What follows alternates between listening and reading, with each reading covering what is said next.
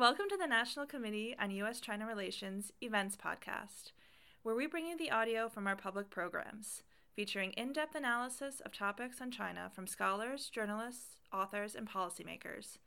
For more interviews, videos, and links to events like this one, visit us at www.ncuscr.org. Sometimes these days, I think I have a terrible job working on U.S. China relations as I watch the 40 years of work uh, erode. But the, um, the great part of the job is I got to spend this weekend reading a book by an old friend. And I always fear, gosh, I'm not going to like the book. But the truth is, I love the book. It is just a wonderful read, and it takes you back.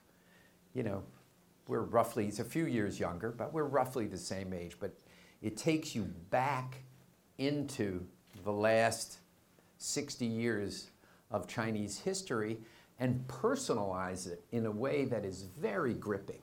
So this became an incredibly enjoyable um, weekend for me where I just sat and, and read this book. And it's just, it's, it's a wonderful read. And if you combine that with the fact that Shan which is not really part of the book, is a legendary investor in China. He was one of the first people to really work in private equity in China, first to really buy a bank in China, first to do a lot of things in China. So you combine this kind of financier's background with this book, and it's really an extraordinary story. The good news is the book is for sale out back, and uh, he will stay around for a few minutes to sign them. But let me turn it over to Shan to hear the stories. He currently, by the way, which is I see on this, is chairman and CEO of PAG Group, which is now how many? 16 billion? Mm, we uh, manage $30 billion. 30 billion. See, I'm a year out of date. It went from 16 to 30 in the time that I was here. But it, it is an incredibly successful Asia based private equity firm uh, where his partner is one of my oldest and closest friends. So happy you could make him happy too.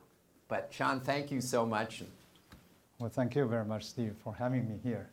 Ladies and gentlemen, it's a great pleasure and I'm deeply honored to be here before I came, I had a conversation with uh, Margot, who's standing in the back, landman, who told me that uh, I have to warn you that this is a group who know what uh, the Cultural Revolution is. I thought that's great. I lived through that experience 50 years ago, 40, 50 years ago. And in the past 50 years, I have been trying very hard to figure out what the Cultural Revolution is, and I have never been able to. So now I come to this place to talk with this group of people who actually knows the Cultural Revolution, uh, which I'm sure uh, is uh, a very rare occasion uh, for myself. Um, I thought I will provide you, before we get into a conversation with Steve, who has so kindly provided this opportunity for me, I thought I'll provide you with uh, some visual context of the stories of my book. And I brought a few photographs with me for today's purpose. I graduated from elementary school when I was 12, when the Cultural Revolution broke out. Schools were shut, and uh, teachers were beaten up. And uh, for the next few years, uh, there was no school at all. It was a very chaotic period of time, not only in Beijing, but for the rest of the country. I don't know how many of you knows, know this gentleman uh, on Mao's right side.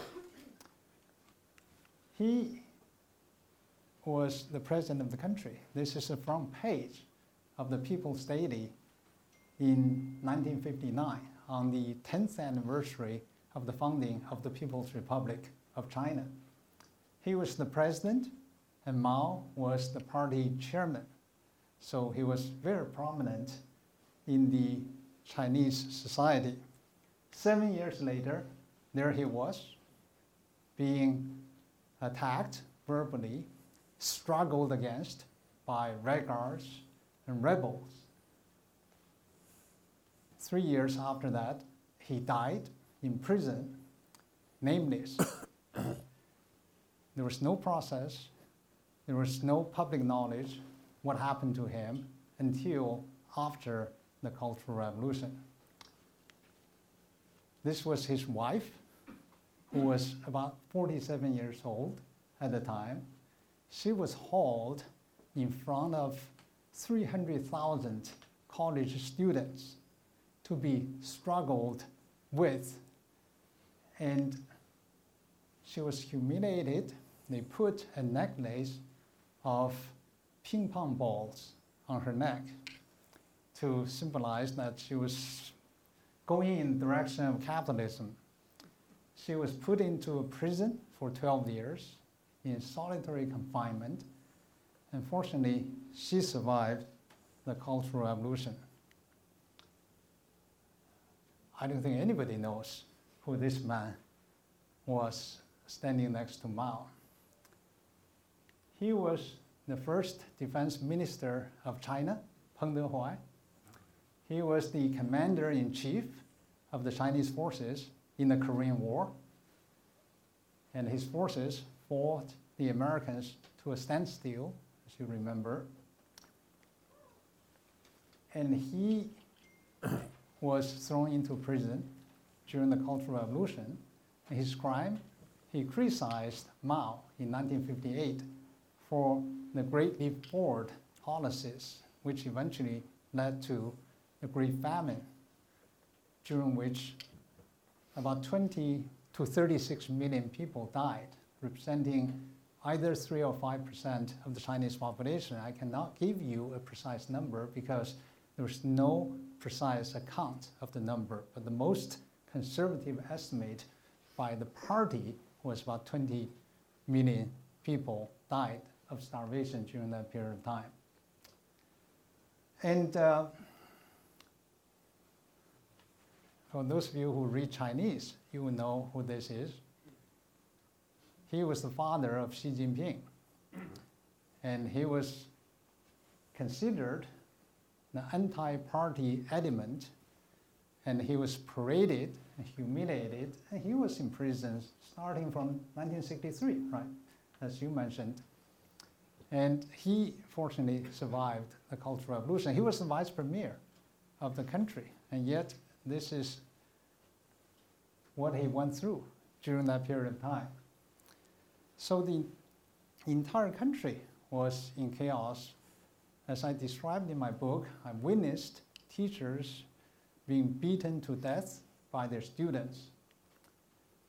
And Mao started the revolution and he reviewed the Red Guards in Tiananmen Square eight times in 1966. Millions of Red Guards went through that process, and there was Mao, and he drove all these young people into frenzy. And uh, he thought that was not enough.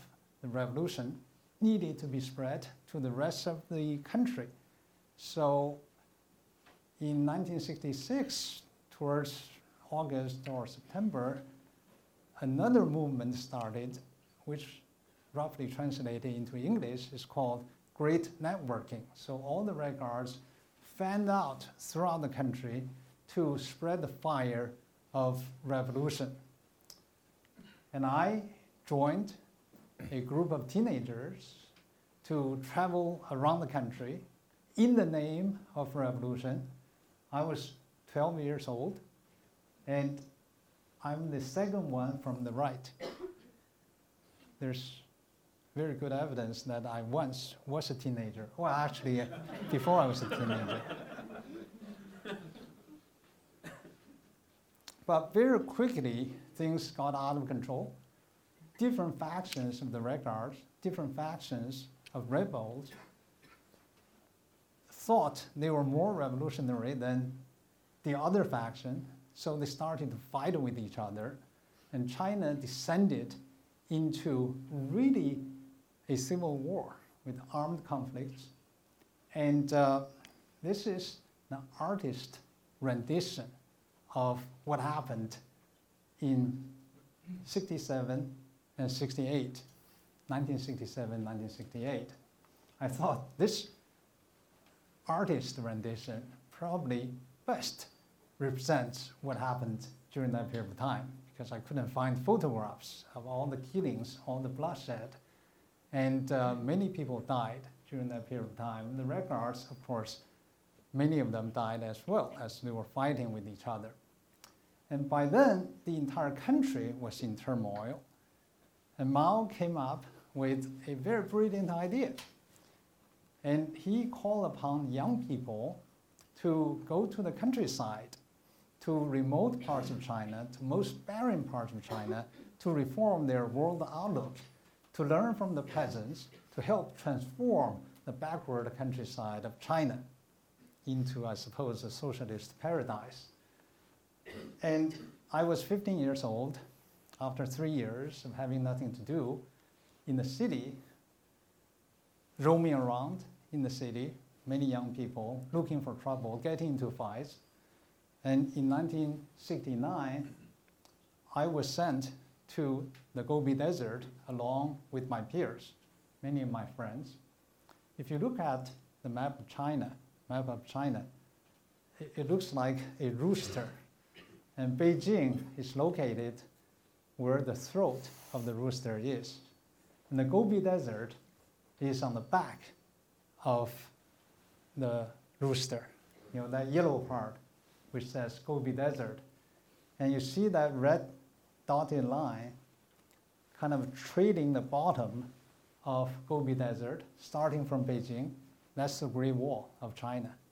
So the Gobi Desert is to the north of the Great Wall, to a place where you know it's extremely barren.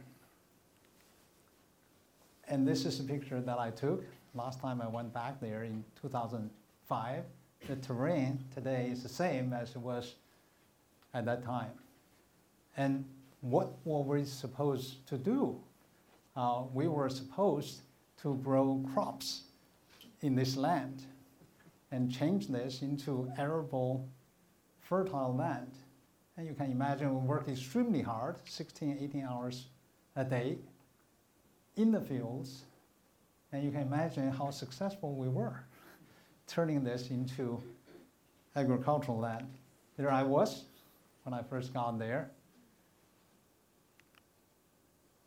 And there was me again chasing a bull. I actually discovered, in fact, if you chase a bull, the bull runs away from you. you know, I, I look at all this bullfight, and the bull chases you. That's because you run away. Uh, if you charge the bull, he runs away. Don't try it, but at least that was my experience. We didn't have any housing when we first got there, so this is what we built from mud, from reeds, and um, the hardest thing at the time was in wintertime, the temperature inside and out was the same. There was no heating. And in the Gobi, the temperature very often in wintertime was about minus 10. Today, I just received a message from some organizers in Chicago. I'm supposed to be there for an event on Wednesday. They said, oh, the event has to be postponed because Chicago will be shut down Wednesday due to the extreme cold. So how cold it, it's going to be? They said, well, minus 10. I thought, you still have heating. We didn't. We didn't have any heating at all. Uh, in any case, in that kind of temperature, when you go out to use the bathroom in the snow blizzard, it was dangerous. Uh, of course, there was no bathroom to speak of. to answer the call of nature was life-threatening experience. The only source of fuel, there was no fuel, the only source of fuel was cow dung. You saw me chasing that bull or, or cow manure. When dried, you can burn it you know, for five, seven minutes. It doesn't smell too bad. So we would collect in the fields cow dung, dried cow dung, and bring them back. And at night, before bed, we didn't really have much of a bed. We would burn that thing for 10, 15 minutes to give us a little warmth so that we could take off our clothes and get under cover. And that was the only source of heating to this day. I like to see a fireplace because it reminds me of the warm feeling sitting around cow manure, burning. When I first came to this country, in fact, I noticed that when people don't agree with each other, they tend to use a very polite expression bullshit. and I thought to myself, that thing used to be so dear to me. In wintertime, we would be dispatched to a frozen lake, a very long distance away, and to cut reeds. And that's me cutting reeds on the lake, and that's the hard labor, extremely hard labor. And um, of course, there was never enough to keep ourselves warm. We had to work many hours a day, and the temperature typically was below zero Fahrenheit. My friend bundling up the reeds, and there was no water. And that was the experience in the Gobi. It was very difficult to find water in summer or in winter, even when you work on the lake, because the ice was so deep, it was impossible to reach into under the ice to get water. So we just have to cut some ice and suck on the ice to quench our thirst. And I have to tell you that if you try to quench your thirst with ice, it's almost impossible to do. After two minutes, your mouth will be completely numb from the coldness. Uh, but that's what we had to do. Now, when I was there, I befriended an older gentleman who was the foremost aviation expert in China. He was an airline captain. He used to fly military planes, such as bombers. He was trained in the United States during the war when China and America were allies with each other. He was serving in the nationalist military. So he was very familiar with the United States in the 1940s. And he was the one who told me a lot about the United States. And that was the first exposure that I had to this country. So I learned something about this country all from him. And his name is Yi Kong. Just a couple of weeks ago, I asked my secretary to put the slides together, including this photograph. My secretary looked at this photograph and said, which one is you? I suppose I have come to that age as well. I left the Gobi after spending six years doing hard labor over there. The hardest thing for us was starvation. We never had enough to eat. So the next meal was always a worry. And the second worst thing was we were deprived of education or schooling for 10 years. There was no schooling. School was shut in 1966, and for the next 10 years, throughout the country, there was almost no schooling at all. So people of my generation are referred to as the lost generation for a good reason because we were denied education for 10 years. And most people didn't have a chance to study at all most people simply gave up. It was after 16 hours of hard labor, you just don't want to study anymore. And I was fortunate that I didn't. I kept reading whatever I could lay my hands on, and I consider studying to be a great privilege, especially when I came to this country to see that uh, you know kids are able to go to school, and uh, a lot of things I learned from this gentleman, and it was in uh, after six years of spending time in the Gobi, I was able to get out. It was the end of the Cultural Revolution, and the whole ordeal eventually came to an end. When I left the Gobi, of course, I didn't have any education and uh, missed middle school or high school altogether and went back to Beijing. And five years later, I came to the United States. And uh, this is, you recognize this lady?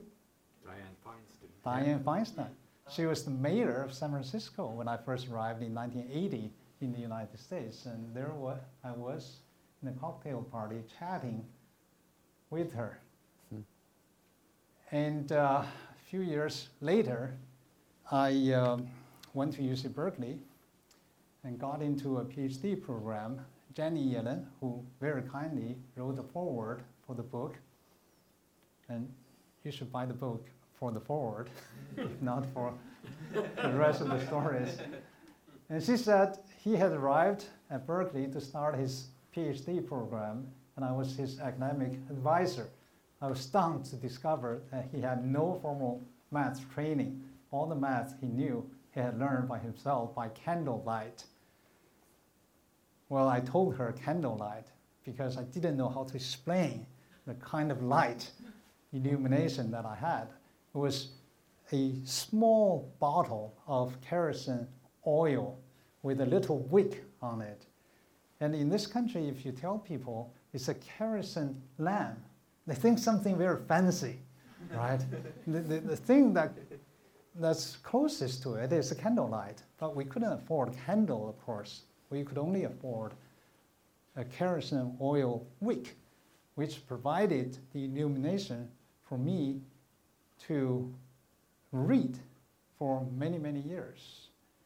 And so I came to this country basically without any formal education at all. Now, what I miss most about that period of time are my friends who came out of there without education, without the skill or knowledge to make it in a new, more open society. And many of my friends have lived in poverty ever since, including today. And that, I think, is a brief introduction of my book. Thank you.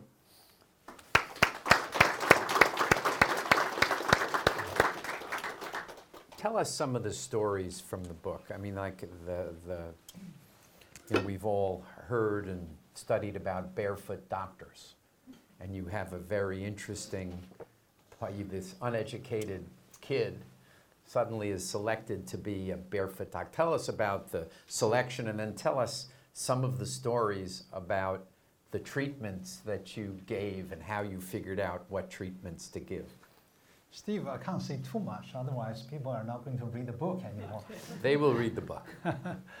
but uh, we did uh, many different things, working in the fields, trying to transform the desert into arable land was only part of it. It was a very hard part. We had to dig ditches, canals, move sand, move clay, and it was back-breaking job. We also did, we made bricks. You know, I was a brick maker for a very long time. That's even harder job. I was a kiln operator, baking bricks in the kiln. And uh, I herd cattle. And, uh, and then I was also uh, a barefoot doctor, a so-called barefoot doctor. I was reading I was one of the very few people to uh, be uh, reading, although books were banned and reading was frowned upon, and I got into trouble for being caught reading. But uh, my reading of some medical books uh, really helped me. And one day I was called into the company commander's office. We were sent into what was known as Inner Mongolia Construction Army Corps. So we were like a semi pseudo military, and our commanders were military officers in active service from the company commander and above. There's regiment and there's division. And uh, so he called me into his office and he said, uh, you know, we appoint you to be a doctor. Uh, we'll send you to some place for training, and, uh, and you, you will come back to become a doctor. And that's how I became a doctor. I consider myself to be a quack doctor because I never received much of a training. But uh, in the countryside where medical care was not just lacking, it's absent, uh, what uh, we did uh, was very helpful. Can you? I love the story.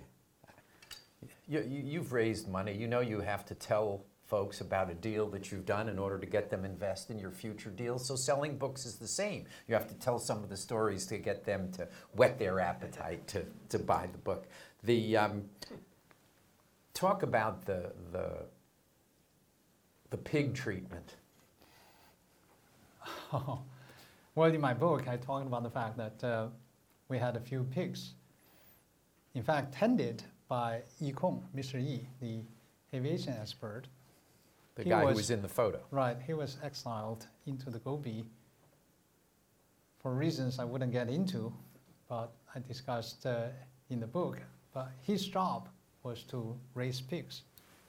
And I must say that uh, the pigs over there looked more skinny than dogs in this country because there was not much to eat. But uh, uh, one time, you know, they were sick. And uh, so I was called upon to treat them. And I thought that treating pigs uh, shouldn't be so dissimilar from uh, treating people. Uh, so we applied some folk medicine. We also used some Western medicine. Eventually, we were able to bring them back to uh, health. So that's what we discussed, what I discussed Uh, in the book. But uh, we were able to uh, eat meat uh, just about once a year. At the end of the year, around time, around this time of the year, in fact, very close well, at the Chinese New Year time, now we're getting very close to Chinese New Year, we would slaughter a pig. Tell us about, you know, you're going through all of this and you kind of decide that this is what you're experiencing is not good for China. That if this is being experienced everywhere, this can't be good for China. So you decide to write a letter to the chairman himself. Yes. So tell us how you how you kind of came up with that, how you wrote it, and how you tried to transmit it. We thought that uh, you know I never at that time, when I was 15 or 16 years old, never had any doubt that Chairman Mao was right, and he was doing all the right things. And we saw all these horrible things around us, and I thought that's because he simply didn't know what was happening. If only he knew, he probably would have done something about it. So we decided to write a letter, the three of us, write a letter to him and to Premier Zhou Enlai and to tell them what we were experiencing. And I summarized our experience as having committed, or this entire experience of Inner Mongolia Construction Army Corps, to have committed three crimes. The crimes against the young people because we were not educated, we're wasting our time and our life. And uh, it was a crime against the peasants in rural society because we were so hungry, we had to steal from the peasants. And, uh, and then the crime against the state because I thought that uh, you know, this kind of system was not good for China. So we wrote a letter to him. And uh, of course, it was very risky to write to the chairman at that time.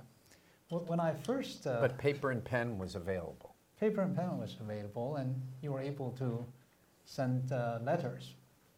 Uh, letters were very slow, but uh, in order not to be intercepted, we sent a letter to Beijing and asked actually my mother to send a letter out uh, in the post office to Chairman Mao.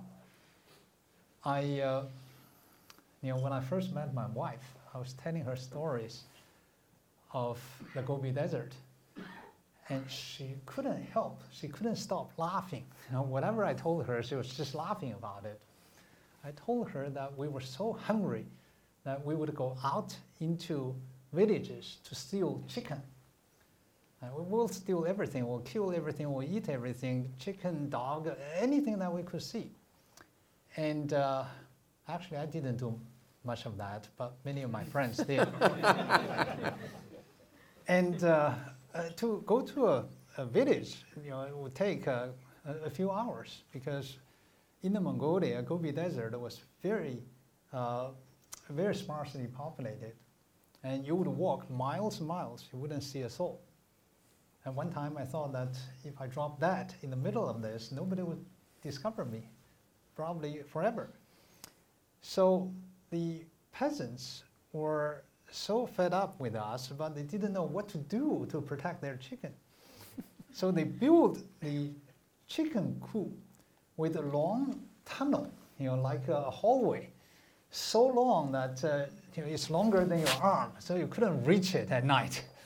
And so they invented this system that you would only see in that part of the country, that the chicken coop would have a long walkway for the chicken to go into the nest. So people like us would not be able to, uh, uh, to steal the chicken. And, uh, but we ate everything. Did you see your parents at all during those six years? Yes. Three years later, I was allowed to go home once for about two weeks. And uh, I was able to see my uh, parents. My family was broken up. There were five of us my parents, I have sister, I have brother. My sister was sent to yet another remote part of China. My mother was sent to another remote part of China. And uh, my father and brother were allowed to stay in the city because one was old, considered, and the other was too young. And uh, so uh, in 1972, I left Beijing for the Gobi when, when uh, uh it was 1969. September the 5th, 1969, that's the day I left. I came back to Beijing in 1972, in, spring, uh, in uh, February of 1972, when Richard Nixon came to visit. And I spent a couple of weeks with my parents in Beijing. And that was the only time. So once in six years. Tell us about the, you know, obviously the, you entered college during the Cultural Revolution. You were not part of the class of 77. You no. actually were before that. Um, tell us the process by which you kind of were able to enter college. Well, I can only tell you that I got into this college and at that time it was still informal education system. Schools were opened and universities were opened, but uh, there was no degree system, therefore I never got a bachelor's degree, even though I spent three years studying English in Beijing. And uh, before the formal college system began in 1977, uh, for a few years, workers, peasants, and soldiers were allowed to go to college, but on a very selective basis. You know, in our company, we had about 300 people, and nine were selected to go to college. I can only tell you that I went to college not through the back door, Right. not through the connections as a lot of people did. And the process that I went through is, was too elaborate for me to describe here. And this part, you really have to read the book. and I wish there was an examination system it would have been much easier for me. Before opening the, the floor to questions, let me just try to put it in the context of today. This experience, obviously, and it, it's really a gripping experience, and far too often we lose sight of what happened. People our age have, many millions, tens of millions have gone through this experience. What does it mean for China today? I think that most people in my generation certainly don't want to repeat the same experience. And I think that experience taught us about a lot of things. At that time, all the economic activities in China were controlled by the government, 100% of it. There was nothing left out even in communes, it's called collective ownership. In fact, it was state controlled. And China was not getting anywhere. And China was an economic disaster. China was in dire poverty, and we could hardly feed ourselves. And what really transformed China since then, since the start of the open, open door policy and economic reforms 40 years ago, was to move away from centrally planned or command economy in the direction of the market. And in a way, we open the cage to let people out of the constraints of the old system. So I think that if you ask the question, how China got to where we're today, you know, 40 years ago, per capita income in China was probably about $150. And I was making, when I was in the Gobi, $10. You know for how long? $10 per, per year. Per year. You know, we were given some food and some clothing, but for take home, there was no home. take uh, into your pocket money was $10 a year. Today, China's per capita GDP is about $9,000, getting close to $10,000. And how did China get over here? Is really moving away from the centrally planned economy, the government control of economic activities in the direction of the market. And I think that's the biggest lesson that we have learned. And the people of my generation certainly don't want to repeat the experience of the Cultural Revolution. Do you think current economic policy understands that? As we're seeing, um, you know, one of our vice chairs just wrote a book. He wrote a, fo- a book before, which was called Mark, Markets Over Mao, and now he's written a book which is The State Strikes Back. Oh, that's Basically, Nicholas Lardy. Nick Lardy, Yes. who's vice chairman of the committee, who Right. has written a book which says that, you know, the lessons of these 40 years seem to be abandoned, that the lessons of the Cultural Revolution, um, where the state dictated everything and therefore you didn't have economic growth, we now, you know, he obviously relies on a lot of data to say we've seen a shift back to, obviously not all the way back, but we're moving in the wrong direction.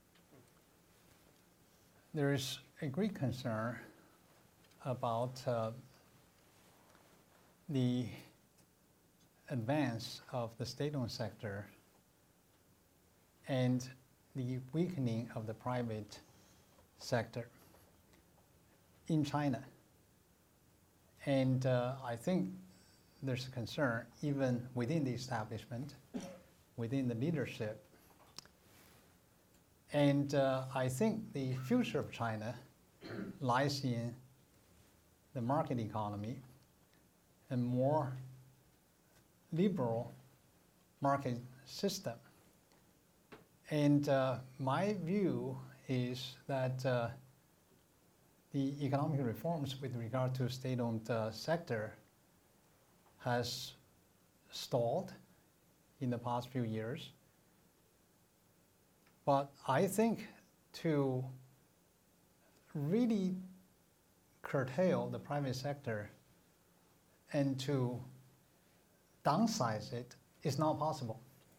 Because today, the private sector contributes to more than 60% of China's GDP. 60% of China's GDP. More than 80% of its urban employment. More than 80% of its industrial output. More than 90% of China's exports. Half of which, in fact, is by companies owned by foreigners or foreign-owned companies in China. And China is also moving away from an investment-led growth model into a model of growth driven more by private consumption, moving away from export-driven economy to more domestic consumption-driven economy. Let me give you some statistics. More than 10 years ago, exports as percentage of GDP peaked at about 36%. That's a very big number. 30% of the GDP was exports. And private consumption was about 35% of GDP. This was about 10 years ago, a dozen years ago. Today, exports account for about 19% of GDP at the end of, the, of last year, you know, almost halved. And private consumption has become more than 50% of GDP. So China clearly is moving away from the old model into a new model. And when it comes to private consumption, if it comes to a consumption-led or driven economy, you have to rely on the private sector, like it or not. So I think that the market has taken a life of its own. And there's only one direction to go, and that is continuation of marketization of the Chinese economy. Like everything in China, it's not like this. Correct. It's like this. Right. And right now we're in a this phase. we are not moving in the direction of a market economy, and the, the, the credit, uh, what Nick Lardy focuses on is kind of the, the credit allocation numbers that you've seen a reversal from 2012 to 2018 of credit provided to the private and the SME sector versus credit provided to the state-owned sector, and he finds that deeply damaging to all of the things that should happen in the Chinese economy. I read his work. I have some different view in that particular regard because we, when I say we, I used to be managing, co-managing partner of Newbridge Capital. Later, we renamed ourselves as TPG Asia, so we were part of TPG, a private equity firm, and we were the only one to have controlled the nationwide bank in China, among other things that we did, as you're familiar. So even when we controlled Shenzhen Development Bank, we would not lend to many of the private companies. In fact, we would prefer to lend to the state-owned companies. Why? Because SOEs are better credit. And SMEs, small companies, are just not as good a credit. You know, in this country, you have small business administration in order to help small businesses to obtain credit. So it's very natural that it is difficult for private sector to get credit. But the, the truth of the matter is, it's not really the credit that matters so much. You know, the private sector grew in spite of the fact that uh, credit was somewhat denied. And this is not only true for China, in Japan, in Korea, everywhere uh, is a similar situation. But the private sector still thrived and now is very viable part of the Chinese economy, actually the largest part of the Chinese economy. But I think the competition between the private sector and state-owned sector is unfair. Of course, you know, state-owned uh, companies have an unfair edge, and on the equal uh, footing, of course, uh, SOEs stand no chance, and they're so inefficient that uh, you know when we bought this bank, Shenzhen Development Bank, back in 2005, uh, we find the bank was very broken, and uh, its bad loan ratio in 2004 was 11.4 percent. Its capital ratio was 2.3 percent. That's nominal. The actual was negative. negative, and uh, the actual bad loan ratio was double 11.4%. So it was broken, insolvent bank.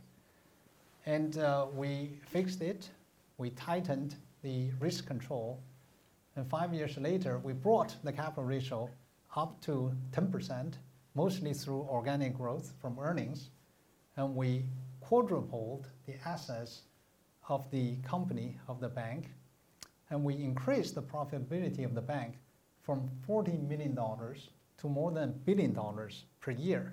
We invested only about $150 million. We took out $2.4 billion for that investment after uh, five years. Now, I tell you this not to brag about uh, the returns that we made for our investors, but to illustrate how inefficient a state-controlled bank was before we took over and how much efficiency that you could unleash from a state-owned company once it becomes privately controlled. So I think when China moves away from investment export-led growth to consumption-driven growth, the growth rate necessarily will have to drop because investment have a multiplier effect that consumption doesn't have. In order to sustain the economic growth, China will have to find other sources of efficiency. Where do you find sources of efficiency? In terms of productive efficiency, I would say that in the past 40 years, China has made a great progress. In terms of allocate, allocative efficiency, China is still very much lacking, and a lot of resources are allocated to the state-owned sector. So I think if you downsize the state-owned sector, you privatize the state-owned sector, you will be able to unleash a lot of efficiencies which will help sustain China's economic growth. Yep. Questions? Let me open to the. Oh, Bill, you always get one. All right, Bill, go ahead. Fascinating talk. I'm Bill Armbruster. I'm a retired journalist. Um, whatever happened to the aviation um, expert you befriended in the Gobi? And also, have you stayed in touch with any of the other uh, young people uh, with whom you went to the Gobi? Thank you, Bill. I don't think that journalists will ever retire because you're right. uh, Mr. Yi went back. He was brought back to his work unit, which was CAAC, China Aviation Service, right after I took the picture with him. And a, a couple of years later, he retired to his hometown, to his home at 5 Longyin Road in Guilin. He left his address with me. I kept correspondence with him for a number of years. Eventually, we lost touch. By now, he must be more than 100 years old. And uh, I keep in close contact with uh, many of my Gobi friends. In fact, they remain my closest friends. So whenever I go back to Beijing, we would get together for a meal. We still enjoy a meal to fill our stomach. Any of them have your success? As I mentioned, almost all of them still live in poverty. Oh because after 10 years of no schooling, you know, in today's society, it was very difficult for them to find a job. And uh, that's why our generation is so lost. And their hope is always in their children. Savio. Yeah. Thank you. Uh, Savio Tung, I'm delighted to be here, and I can say that I'm a friend of Shan. Uh, he is, and I can confirm that one of the most successful investors, I think globally, not just in China. Uh, my question is a little different. Um, you just mentioned about your friends in poverty and that they didn't have education for 10 years. I went to this university called Columbia from 69 to 73. I didn't go to half of the classes also. And some of my friends did worse than that. And when we graduated, I think about half of them did not have jobs, uh, un unlike today. And um, I kept in touch with some of them. I found many of them are kind of, in my house, I call them the lost generation. For four years or about, because of Vietnam, because of SDS, the young people don't know SDS, uh, they were lost. They had, they lost the mission, they lost their ambition, and today, I found many of them are still very bitter about what happened. Uh, I don't think they blame themselves too much. I think they blame the war, they blame the universities, they blame many things. But I want to see if there's a parallel to what you are talking about.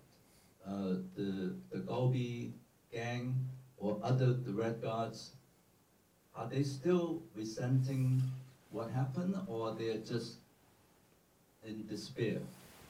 Uh, and then the other question I have is, is a little Just myself speculating. We got a lot of folks who want to ask questions. So that's my, Right, that's my question. because I got about five more hands, six more. Go ahead. I don't have this sense that uh, my friends are bitter about anything. And uh, we have long learned, even when we were in the Gobi, to be resigned to the fate that we were in. And I think that in that kind of hardship, to give up and not push yourself to study, to read, with a lot of risks that you took by reading, was easy way out. And many people just took the easy way out.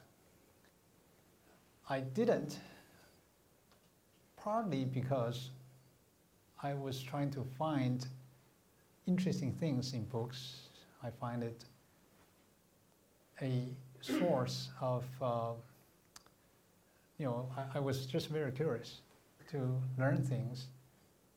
And I also thought that in life, many people may be very talented, uh, will not get anywhere because they somehow did not encounter good opportunities.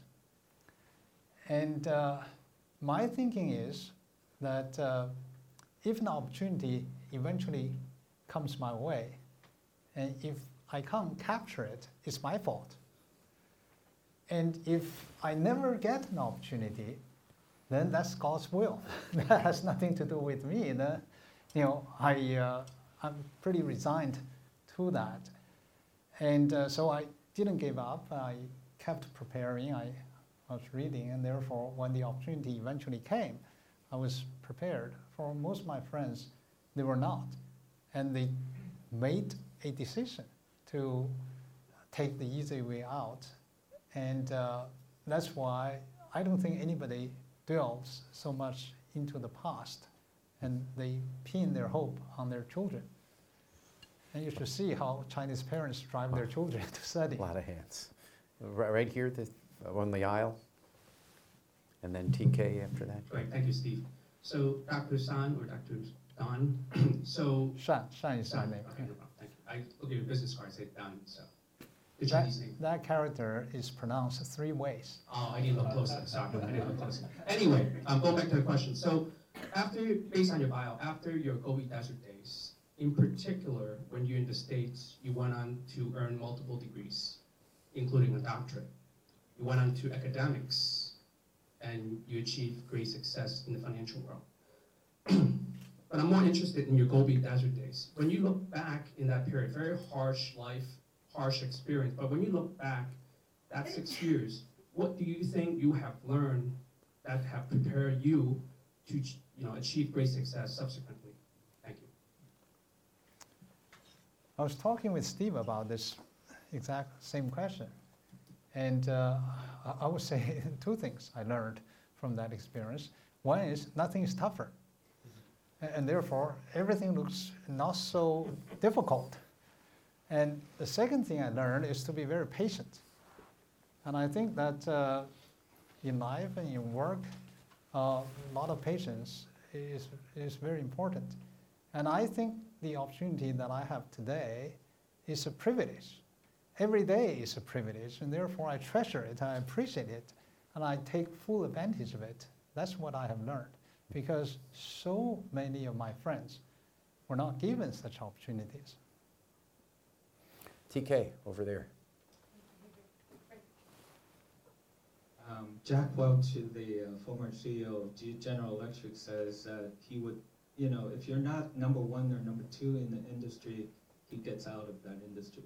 And so I think the best justification for building SOE national champions is that in many industries, all the profits belong to the top two, you know, Apple, Samsung, Boeing, Airbus, you know, Siemens and uh, Alstom are going to merge I mean, I think there's some, you know, there's something to the Chinese direction to building national champions. And I wonder what you think of that. I think, to my experience in the Gobi and outside of Gobi, and in the past 40, 40 years, and not only in China, in other countries as well, tell me that if you count on the government to build national champions, to build multinational global firms, uh, I think you're making the wrong bet. Agreed. First, I would like to congratulate you on your book being so tremendously successful. There's only one Barnes & Nobles in the entirety of Manhattan that still has in stock. I know this because I missed the memo about the books being available here, so I had to go to that one specific place to buy it. Oh, And you should have called me. I know I should have. And we have them in the back. My question is, when you were writing this book, I feel like you must have had a message or a target audience in mind for this, whether it be just purely for cathartic reasons, or did you want a specific group of people to read this book and come to an understanding? I, I think that part of the history should be remembered. And, you know, my book is a recount of the most horrific part of the Chinese history. And I do truly believe that if you don't understand the history of a country, you don't understand the country. Just as if you don't understand, if you don't know about Vietnam War, about uh, civil rights movement, uh, about Watergate, you don't understand America. So I think that uh, it is important to record that part of the history. My story, or my stories in my book, are unique as they are my personal experiences. But at the same time, they're also very representative of the experiences of my entire generation. I wouldn't have written it just for my own purpose. And I write it on behalf of people of my generation. And I think it should be remembered. And I started writing this book when my kids were very small.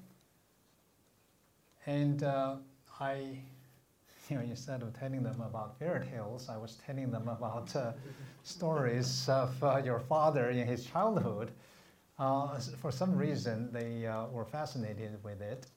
Uh, the reason that I did so was because I wanted them to appreciate what they have today. And I stopped writing. You know, I started writing when I became a professor, professor at the Wharton School where I taught for six years, which I described in my book.